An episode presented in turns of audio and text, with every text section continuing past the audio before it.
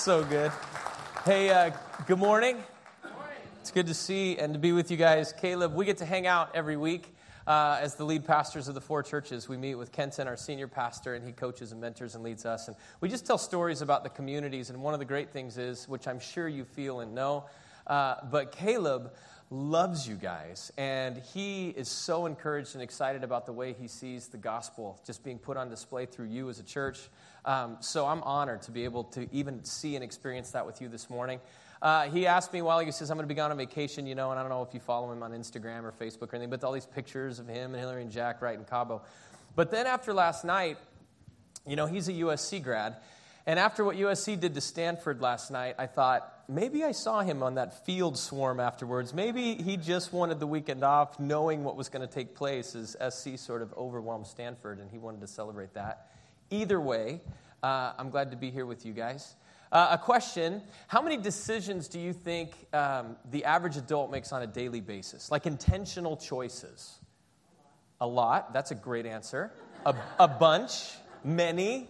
Okay, so we got that out of the way. Hundreds. So here's the deal 612.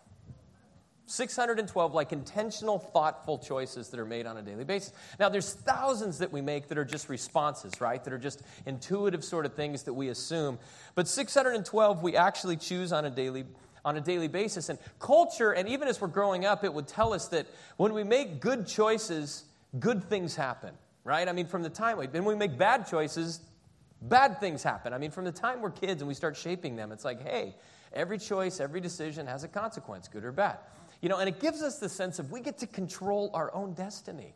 If I just make good choices, good things happen. And so I just want to push pause on that for a second this morning, and we're going to consider what that really looks like in sort of this spiritual adventure. Because um, I think we sort of feel as we get older like this doesn't always seem true. And so we're going to continue in this outsider's guide to Jesus as we journey through Luke. And if it's your first time here, welcome. Uh, it's my first time here too in like six months, so it's good to be with you and see you. Uh, and we're still at the beginning of Luke, so you haven't missed much. It's like the beginning of a movie or a book. You're in a great spot. Uh, last week, I know that you guys sort of dove deep into this revolutionary message and battle cry of Mary, right? Which is Mary's song, the Magnificat. And, and I know Caleb unpacked that for you. And I know that you guys said yes, right? Monica and Jairus were even celebrating that this morning about you as a community are going, yeah, I'm in to see the world look different because of who God is, whether it's food bags and tags or whatever it might be. Um, but you said yes to this. And I know that we even talked a little bit about the message and the revolutionary message that God was putting on display about using ordinary people to do this supernatural work. But today I want to I want to dig deeper into the revolutionary author of that song, which is Mary's life. And I want to just stop and I want to look at Mary clearly as somebody who got it right. I mean, she said yes, right, when God shows up and delivers this epic promise. So we would think then, well, I bet everything was amazing for her. So I think a couple things. Number one is if we're following Jesus today, uh, I believe that you're going to be incredibly encouraged by what you see and experience in Mary's yes. If you're here for the first time and you're just exploring this whole church and God and Jesus thing, I believe you're going to get a great picture of what it looks like to say yes to Jesus and why you'd even want to do that in the first place. So as we get started, let me pray for us. Father, thank you for who you are. Thank you for your word. Thank you for your promises. Thank you that you speak to us as your children. You created us and you love us and you designed us. And God, not one of us is here today by accident. We may think that we showed up or just stumbled in or got dragged here, perhaps, God, or maybe we show up here every week. I pray that and believe that you're going to surprise us today by what you want to say to us, what you want to remind us about who you are and who we're called to be. And we pray this in the power of your name. Amen. So, if you want, you can take out your Bibles and uh, your outline. We're just going to flip and start at uh, Luke chapter 1. And we're going to look at the stories, just kind of catch up real quick on what we're talking about, a little context. Luke chapter 1, uh, we'll start in verse 28. The angel went to her, which the her is Mary, and said, Greetings, you who are highly favored. The Lord is with you. Mary was greatly troubled at his words and wondered what kind of greeting this might be. But the angel said to her, What angels always say, which is, Don't be afraid. Over and over, the single greatest commandment, right, in God's word. God is clearly saying, don't be afraid of what I'm going to say to you. Don't be afraid, Mary. You've found favor with God. You will conceive and give birth to a son, and you're to call him Jesus. Straight from the Old Testament, this epic promise that clearly Mary would have known, right? That they were all hoping for. And God is saying, It's you. And we learn right after this that Mary believes the angel. She doesn't question if it's going to happen, but she does wonder how. And so the angel kind of explains it to her, and then Mary responds, right? In verse 38, she says, I'm the Lord's servant. May your word to me be fulfilled. Mary says yes. And so you have this poor teenage girl, right, living out in the middle of nowhere, and she's promised to be married to Joseph, and this angel shows up and delivers this epic promise to her about who she's going to be and that God's inviting her in. And we know this story, right? Especially in the season. I mean, even if we've never heard it, we're like, I get this. This is Christmas. I mean, it's the music that we hear, it's the decorations, it's the red cups, it's Starbucks. It's, you know, the little manger. I think I know what happens. I got this little manger set at home, and these shepherds kind of gently looking over the baby. But, but was it really as tidy and nice and sweet as we tend to think as we go through this? Because you see, the first thing she'd have to confront is the fact that, hey, the angel's saying you're going to have a baby. And she's like, that's awesome. Wait, it's not Joseph's. So he instantly is inviting her into this very messy situation. And I don't know that we often think about how expensive that yes was. Even though she believes what the angel says, does she really consider how expensive it was? Because she's instantly going to have to suffer public embarrassment and humiliation. The angel delivers this message to her. Who is the first people she's going to go talk to about it is her parents. And you see, culture then was actually way less forgiving even than culture today. So you have like a 11, 12, 13 year old girl, right? Imagine delivering that message to your parents today in culture. Think about it then.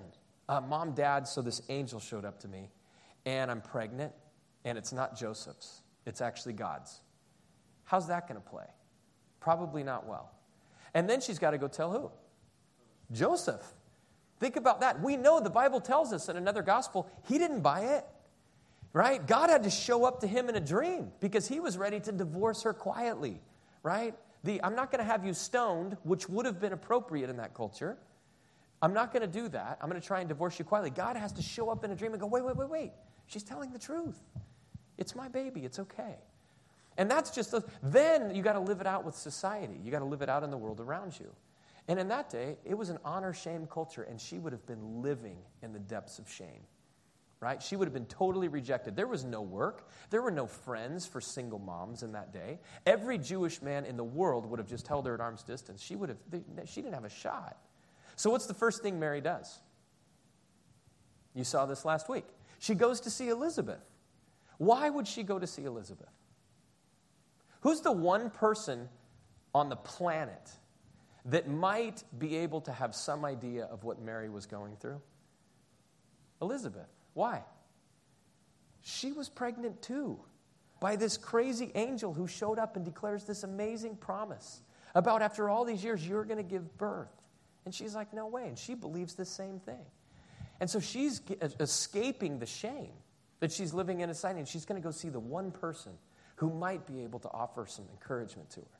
So look what happens in Luke. This is what you looked at last week, verse 39. At that time, Mary got ready. She hurries to this town in the hill country of Judea, where she entered Zechariah's home and she greets Elizabeth. And then this is what Elizabeth says to Mary in verse 42. In a loud voice, she exclaims, Blessed are you among women, and blessed is the child that you will bear. In 45, blessed is she who has believed that the Lord will fulfill his promises to her. Elizabeth does exactly what Mary needed and wanted at that moment. She's going, Oh, Mary, I know, but I get it. Remember who God is. He's the one who said this. We've been holding to these promises for all these years. Look what He said to you. He's chosen you, He's called you. You've said yes. You're carrying the Son of God. You are blessed. Encouragement. She reminds her of identity. And Mary breaks out in this song, right? The message that we looked at last week, 48. From now on, all generations will call me blessed, for the mighty one has done great things for me. Holy is his name. And then at the end in 56, it says Mary stayed with Elizabeth for about three months. and then returned home. And I think it probably took three months for her to reach the point where she could go and be strong enough to engage the journey that was in front of her. She probably needed to stay three months to hear Elizabeth every day go, No, no, no, remember who God is. Remember what he said to you, and remember who you are. So Mary returns home, but she probably didn't even realize how expensive this yes was. Not just for the initial pregnancy and the shame and guilt of, of culture, but I wonder if she was thinking about how highly favored and blessed she was at nine months pregnant as she's riding on a donkey, right? Think, and giving birth in a stable with a bunch of animals around her. Favored? Blessed? I mean, where's like the five star hotel and the limousines and so like we should have great service here. I wonder if she was thinking that she was favored and blessed when she heard that Herod, who was king at the time, was slaughtering thousands of young male children trying to find the one that she was holding, carrying the weight of that. I wonder if she thought that she was favored and blessed as she had to escape that whole scene to Egypt with Joseph and live in a foreign country, in a foreign land, in a different culture. That's just the circumstances surrounding the birth. Let's look at a few more examples of the cost of this yes to Mary. Flip down to Luke 2, verse 25. Here, Joseph and Mary are presenting the child, right, at the temple. So there's a sacrifice that goes along with that, and then they're just acknowledging this gift from God. It's just part of the tradition and custom. And so they show up there, and in verse 25 it says, There was a man in Jerusalem called Simeon who was righteous and devout. He was waiting for the consolation of Israel, and the Holy Spirit was on him. It had been revealed to him by the Holy Spirit that he would not die before he had seen the Lord's Messiah. Moved by the Spirit, he went into the temple courts. When the parents brought in the child Jesus to do for him what the custom of the law required, Simeon took him in his arms and praised God, saying, Sovereign Lord, as you have promised, you may now dismiss your servant in peace. For my eyes have seen your salvation, which you've prepared in the sight of all nations, a light for revelation to the Gentiles and the glory of your people, Israel. Simeon basically is rejoicing in the same thing. He's saying, God, you are faithful. You do what you say you're going to do, you keep your promises. I have seen Jesus, and now I can die. In 33, that continues, the child's father and mother, they marveled at what was said about him. Then Simeon blessed them and said to Mary, his mother. Now, this is important because at that day and in that culture, you would never address a woman directly that was with a man. You would always speak to her uh, through her husband. And so instantly, there's obviously some tension that's going to get created in this moment because Simeon's basically violating that custom and embarrassing Joseph and Mary publicly. But Simeon addresses Mary, and this is what he says This child is destined to cause the falling and the rising of many in Israel, and to be a sign that will be spoken against, so that the thoughts of many hearts will be revealed. He's basically saying, Mary, do you understand that this baby, people's reaction to him, is going to reveal their hearts towards God? And that's not always going to be beautiful. Because you got to understand, Mary, what I'm saying to you is this child is a lightning rod. A lightning rod that will divide families and divide friends, that will divide countries. People will go to war over this baby because it's going to reveal their hearts towards God. And is that any different today? Our response, our reaction to Jesus reveals our heart towards God as a loving Heavenly Father. But Simeon doesn't stop there. He says at the end in 35, he says, Oh, and by the way, Mary, a sword will pierce your own soul too. He's saying you're going to suffer greatly because of this child. It's not just about nations and families and going to war and the lightning rod. He's saying, Mary, you're actually going to suffer because of this baby. And I wonder how many times Mary would reflect on that as she went through this life and this journey of raising Jesus. A sword will pierce your own soul too. Other episodes reflecting this cost of yes. Flip down just a few verses to Luke chapter 2, verse 41. Every year, Jesus' parents went to Jerusalem for the festival of the Passover. When he was 12 years old, they went up to the festival according to the custom. After the festival was over, while his parents were returning home, the boy Jesus stayed behind in Jerusalem, but they were unaware of it. Okay, so you have hundreds of people traveling, and all of a sudden they're moving out, and all of a sudden they discover where's Jesus? He's not with us. It's sort of like the first biblical home alone. Okay? 44, thinking he was in their company, they traveled on for a day. What? You'd notice that he's not there and you travel on for a day. Either way, then they began looking for him among their relatives and friends. So you have this massive group of people traveling. They don't see Jesus, they keep traveling. That's not parenting 101 for those of us that know. But it's like you think they'd stop and you know you can see the dialogue.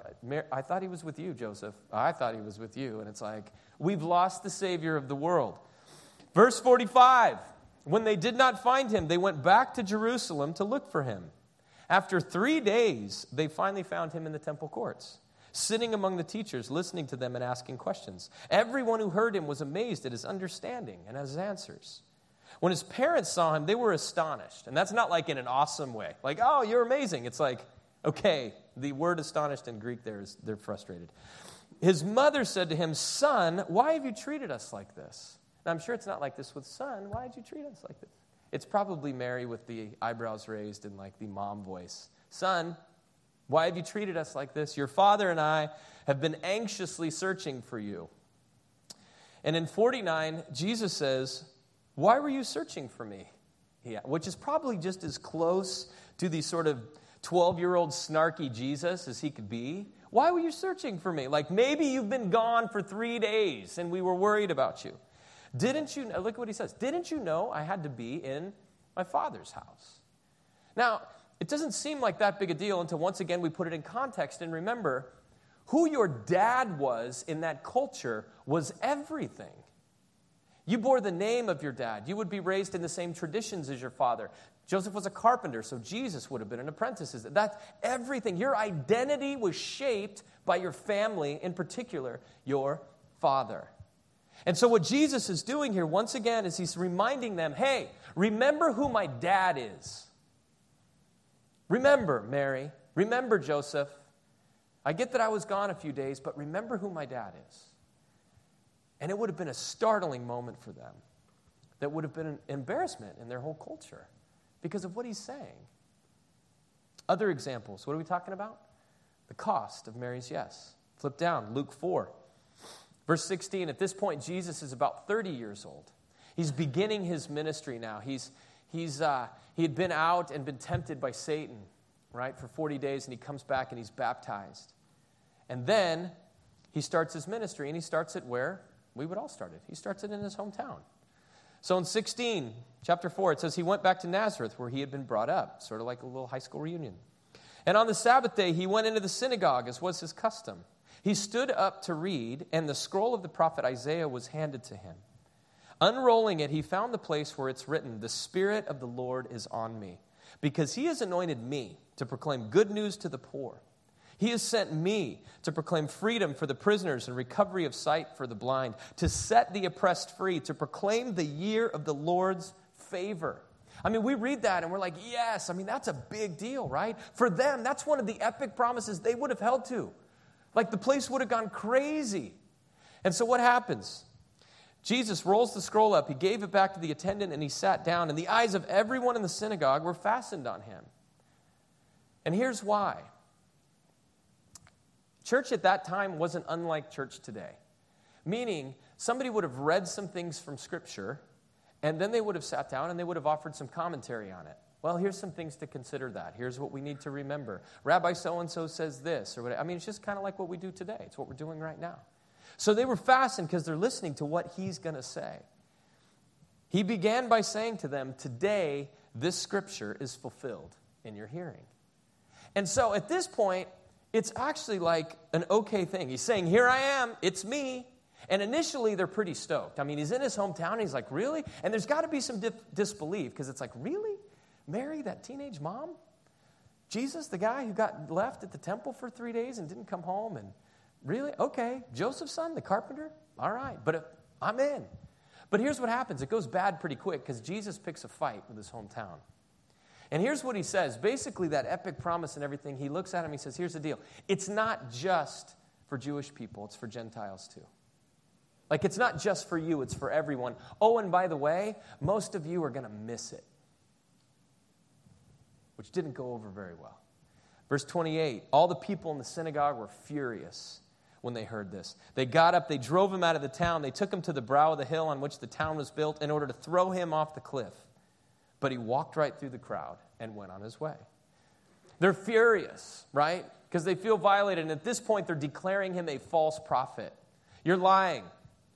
And so basically, what they do with false prophets in that day is they would stone them. And that would happen one of two ways. They would either throw stones at people or they would throw people at stones. And so, since they lived on a cliff that was rocky, they clearly chose the second one. And they were going to throw Jesus off of this cliff onto the stones below to die, and then throw rocks at him to make sure he's dead. But that doesn't happen. Why? Because he gets out there, he turns around, and he looks at all of them, and he walks right through the crowd, and he leaves. Who stays behind? Mary. Think about that. This whole town where you grow up in, think about how awkward it could have been that night when she went to the well to draw water. And there's a whole crowd of people going around, and they would just disperse. The whispers, the stares. Did you hear what her son did? He almost got himself killed. She's the teenage mom. Yeah, it says it's Jesus, and he's this guy who's going to deliver. The embarrassment, the stares, the humiliation. That's the town Mary is now living in because of this instant. You see the cost at his birth. You see the cost, right, when he's 12 or when he's starting his ministry. Look what happens when he's in the middle of his ministry. Luke chapter 8, verse 19. Are you starting to get a sense of this? I don't think you are, so we'll look at this one too. Luke chapter 8, verse 19. Now Jesus' mother and brothers came to see him but they were not able to get near him because of the crowd. So that's not surprising to us if we've read the Bible, right? We know that Jesus was this incredibly polarizing but also compelling figure. So thousands of people would always crowd around to hear him. So there's this huge crowd. And Mary and, and the brothers of Jesus, they're going to see him. But here's what's important to know it's not like they want to go just like say hi and have a reunion. Mark, the Gospel of Mark tells us that they actually went to go get him because they feared for his life. They thought he was crazy, he was out of his mind. And they thought either he is going to take his own life or somebody is going to take his life for him. And so you can just see Mary, as the mother of Jesus, rallying these brothers one last time to go, We have to go get your brother. We have to go save him. So in verse 20, someone tells Jesus, Your mother and brothers are standing outside, wanting to see you. He replies, My mother and brothers are those who hear God's word and put it into practice. That's a very Jesus y thing to say, right? But what's he doing? He's elevating once again the spiritual over the physical. It's consistent, right, with what he said all along. Remember my father's house and what I'm here to do, and remember who my dad is. It's consistent, but that doesn't mean it's any less painful. We don't even know if Jesus ever went outside to see them. Here's a desperate mom showing up and dragging these brothers, going, We have to go save your brother. He's going to die. And she shows up, and Jesus, he makes a point and an illustration out of it. Could you imagine the pain and sadness in that moment? Worried about him. And in Luke, we don't hear a whole lot about Mary after this. But she reappears later in Jesus' life, actually at the very end of Jesus' life. And John chapter 19 records it this way it just says, Near the cross of Jesus stood his mother. Near the cross of Jesus stood his mom. Mom showed up. And we know some things about crucifixion. We know crucifixion wasn't just about death. Crucifixion was about public embarrassment and humiliation. It was about pain and about torture. And we know that Jesus' journey specifically, that he would have been whipped and beaten within a blood drop and a breath of death that he would have been dragged and stripped naked and, and asked to walk through just crowds of people as they spit on him and they yelled at him and, and mocked him. That he would have been taken out and ultimately nailed to this cross and hung up and put on display for everybody to see and laugh at and yell at. That a soldier put a, a spear through his side. And near that cross stood his mom. And imagine for a second you don't know the end of the story. Here's a mom in her late 40s watching her son die after all of these episodes. And do you think she wondered for a moment or thought back to the words of that angel? Greetings, favored one. Do you think she thought about Elizabeth? You are blessed. Or Simeon? A sword will pierce your soul, Mary, because of this child. Have you ever thought you heard God's voice and said yes and moved into something, and then all of a sudden found yourself in circumstances that didn't make sense? Have you ever said yes and walked into what God called you to walk in, whether it's a promise or a calling or a relationship or a move or a school or anything, and you walk in and all of a sudden you find yourself in the middle of this place going, Did I mishear God? Because we're kind of conditioned that when we make the right choices, good things happen. And this is what I'm supposed to move at, and then all of a sudden, this doesn't make sense at all. We say the safest place to be is in the center of God's will. But the question is who's defining safe? Is God defining safe or are we defining safe? Because safe for us in our American Western Christianity is usually centered around comfort and a minimum of pain and sacrifice and service or humiliation or whatever it might be. We say Follow Jesus and you'll never be lonely. You'll always have community and great friends and people. We say, Follow Jesus and He'll meet and provide every single need. We say, Follow Jesus and He heals every disease and every sickness. And we pray desperate prayers and real life happens and, and the world just seems to collapse around us. And all of a sudden we're praying desperately. And we're thinking there's either something wrong with me or there's something wrong with Jesus because I said yes, and this doesn't make sense anymore. And we can feel alone. We can feel forgotten. We can feel disappointed. You see, Mary said yes to Jesus, and, and she endured 30 plus years of public and social embarrassment and humiliation and grief and pain and confusing questions that she never thought she'd have to answer. Following Jesus often raises way more questions than it gives answers for. Following Jesus, you will become well acquainted, the Bible says, with grief and with sadness and with sorrow and with pain.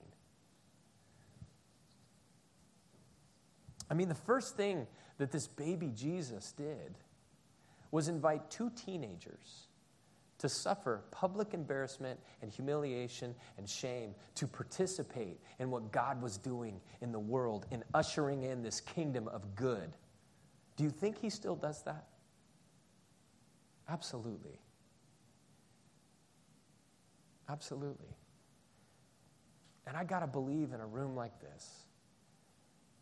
There's some of you sitting here wondering, did I mishear God? and you're just living in an, an expensive yes. And you're just looking for a flicker of light and a crumb of grace, a shred of hope to cling to, to walk forward in. It's an expensive yes.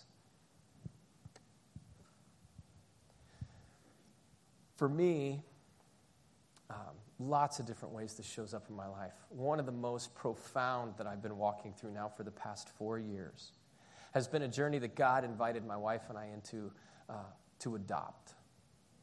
And God, we have three kids of our own two boys and a girl. And, and I was done, and, and she wasn't. She wanted to have another kid, and I never. So then finally, I put adoption on the table, and she got mad at me because it's like, what? You, we can't have our own kids. And it's just, for even the journey to say that, was so confusing for us. But finally, it was like, okay, God's speaking to us. Let's say yes. We'll move at this. The first thing we did is we partnered with this organization called Safe Families, which partners local churches with the county. So instead of putting kids uh, whose families are in crisis into the, the foster care system, basically you get pre approved to just take them into your house for days or weeks to allow the family to sort of heal and get back on its feet. So we said yes to that, and we ended up with two girls, not one in our house. So all of a sudden we went from three to five kids. And it was a big jump, as you can imagine. And not only it was supposed to be about three weeks, but three weeks turned into a month, and then it turned into two months, and it ended up being over three months over the holidays. So, Thanksgiving and Christmas, both the girls had birthdays. Two of my kids had birthdays in this same season. It was crazy. We found out there were siblings out there that we didn't even know existed. And so, we had to learn to love and invest in this whole family, not just these two girls. And it was messy, and it was hard. And there were moments that my wife and I thought we were going to die or we were going to kill each other. but we make it through. And we get to the other side and we look and we go, Well, was that it? Is that what God called us to? And we're both like, No, I don't think so. And I said, Okay, we're going to keep walking in the yes then until God says no. And so we kept moving and we finally got approved for adoption, and that was over a year ago. And we got approved, and then you're just waiting, right? And the phone's going to ring, and what's going to happen? And for like a year, nothing, just crickets. And we're like, really, God? Like, it's not easy to go through this whole story and this whole journey and take these classes. And we're, and we're ready and we're moving at it and we're getting our family and our, our house and our kids all ready for this, and then nothing? So finally, I realized and went, okay, it's not about whether we ever end up with a child or not. The bottom line is we did our part. We walked in the yes, we did our journey. And within about a month of saying that, we got a phone call. And they said, hey, we have this, this cute little almost three year old girl that we think would be perfect for your house. So we sort of walk that story out. We end up and we go look at her story, which is a binder about this thick at three years old. And you can imagine it's painful and messy. You don't end up in a foster care system because you have a great family. But even in the midst of all that and saying yes to that story, we didn't have a no, so we said okay. So she's been with us now about six weeks, seven weeks. And here's the surprise to me the cost of yes is not what I thought it would be. I anticipated the cost of that yes would be her being able to trust me and to trust us as parents or as a family. I thought it would be attachment issues or issues maybe with her fitting in with our kids and all that stuff. And I've got to tell you, it's unbelievable what God's done. Like none of that ever existed. She just came in and is a part of it. The cost of yes that I realized, it's my own it's my own heart and my own willingness to fully love and fully invest in this little girl who may not actually ever stay with us. Because they're working and writing a reunification story with her parents. And so, very early on, as I saw that happening, I started to pull away and kind of guard my heart and sort of prepare for the, oh, I can't fully lean in. And God's like, you don't get to do that. I'm calling you. And you said yes to fully loving and fully investing in this little girl, and by the way, her whole family. I don't care if it's going to create some pain or some tension for you on the other side of this, because it's not about your own comfort, Kyle. It's not about keeping you safe in your terms and in your world. The cost of yes was so much different than I anticipated. So, why do we say yes? Why did Mary say yes? I think with Mary, the clue's at the very beginning, and the first one is she believed. Mary believed. She believed that God was faithful, that He would fulfill His promises. And we have the benefit of knowing that the story doesn't end with Jesus on a cross. You see, we know that three days later he was resurrected. He comes back to life and he puts on display this power that overwhelms evil. Therefore, it overwhelms the, the sadness and the grief and the sorrow, and it gives us a strength and a way to move through even the most difficult circumstances of yes. And so, after Jesus is resurrected, we know that he appears to hundreds of people over the course of about 40 days. And then he rallies his followers and he says, Listen, I'm leaving. I'm going back to heaven, but I'm going to leave you with this incredible gift called the Holy Spirit, which is better than me because it can live inside every single one of you and every single person that chooses to say yes forever. And it will give you strength and comfort and peace and wisdom and guide you into everything you need to sustain and walk through the pain of this world. And here's what's beautiful about that. In Acts 1, verse 12, After Jesus leaves, it says, All the apostles returned to Jerusalem from the hill called Mount of Olives, a Sabbath day walk from the city. When they arrived, they went upstairs to the room where they were staying. Those present were Peter and John and James and Andrew, and it just lists all the disciples. And in 14, they all joined together constantly in prayer, along with the women and Mary, the mother of Jesus, and with his brothers. She believed and apparently, even rising from the dead will convince your own family, his brothers. You see, Mary was there the day that the angel shows up as a teenager and says, Favored one, I have a dream, a promise for you. She was there when Elizabeth pronounced blessing over her. She was there when they presented Jesus at the temple, and Simeon said, A sword will pierce your own soul, Mary, because of who this child is. She was there when he started his ministry and when she tried to go save him from crowds killing him. She was there when he was crucified and died. And she was there at the birth of the church and this movement that was bear his name for all time. She was there because she said yes. And I believe in that moment she just smiled and said, Ah, it's worth it. God is faithful to fulfill his promises. God is faithful. She may answer differently lots of other days, but that day she said, Yes, it's absolutely worth it. Two things I believe we learned from Mary. One, there is a cost, and it is expensive to saying yes and following Jesus. And two, it is totally worth it. It may not be worth it in three days, or in 30 days, or in three months, or even in 30 years, or a lifetime. But it is worth it because you get to walk with the Savior of the world every day, giving you exactly what you need to sustain through anything. You see, because the no is expensive too. I mean, there's a cost to following Jesus, but there's a huge cost to not. There's a cost to forgiveness, but there's a cost to not forgiving and to holding on to bitterness and resentment. There's a cost to generosity and giving, but there's a huge cost to greed. There's a cost to purity, but there's a huge cost to immorality. There's a cost, and we pay it one way or another. You want to pay it alone, or do you want to pay it walking with the Savior of the world who overwhelmed death? and will walk you through whatever circumstance and whatever pain and whatever desperation you have to walk through in this lifetime. Let me pray for us this morning. If you would just close your eyes.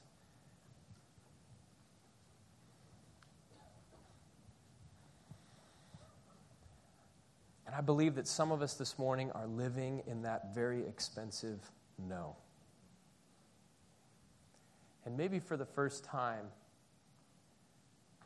God's speaking to you in a way that you're just kind of turning a corner to saying yes. That you don't want to do life alone anymore, but you want to do it with the gift and the presence and the power of the Holy Spirit. Maybe some of you this morning are, are living in a very expensive yes. And you are walking in and with Jesus. But you are in a season that feels so overwhelming and so desperate and so crushing. And you're facing obstacles that you feel like you have no idea how you're going to get through. This morning, I just want to pray for you if you're in one of those two groups. And there's something I know about this church and community, and that is that you guys are courageous in the way that you live out your faith with God and with one another. And so, if you are living in that expensive no, or you are in that desperate yes, I'm going to invite you, if you would, to just stand where you're at so I can pray for you.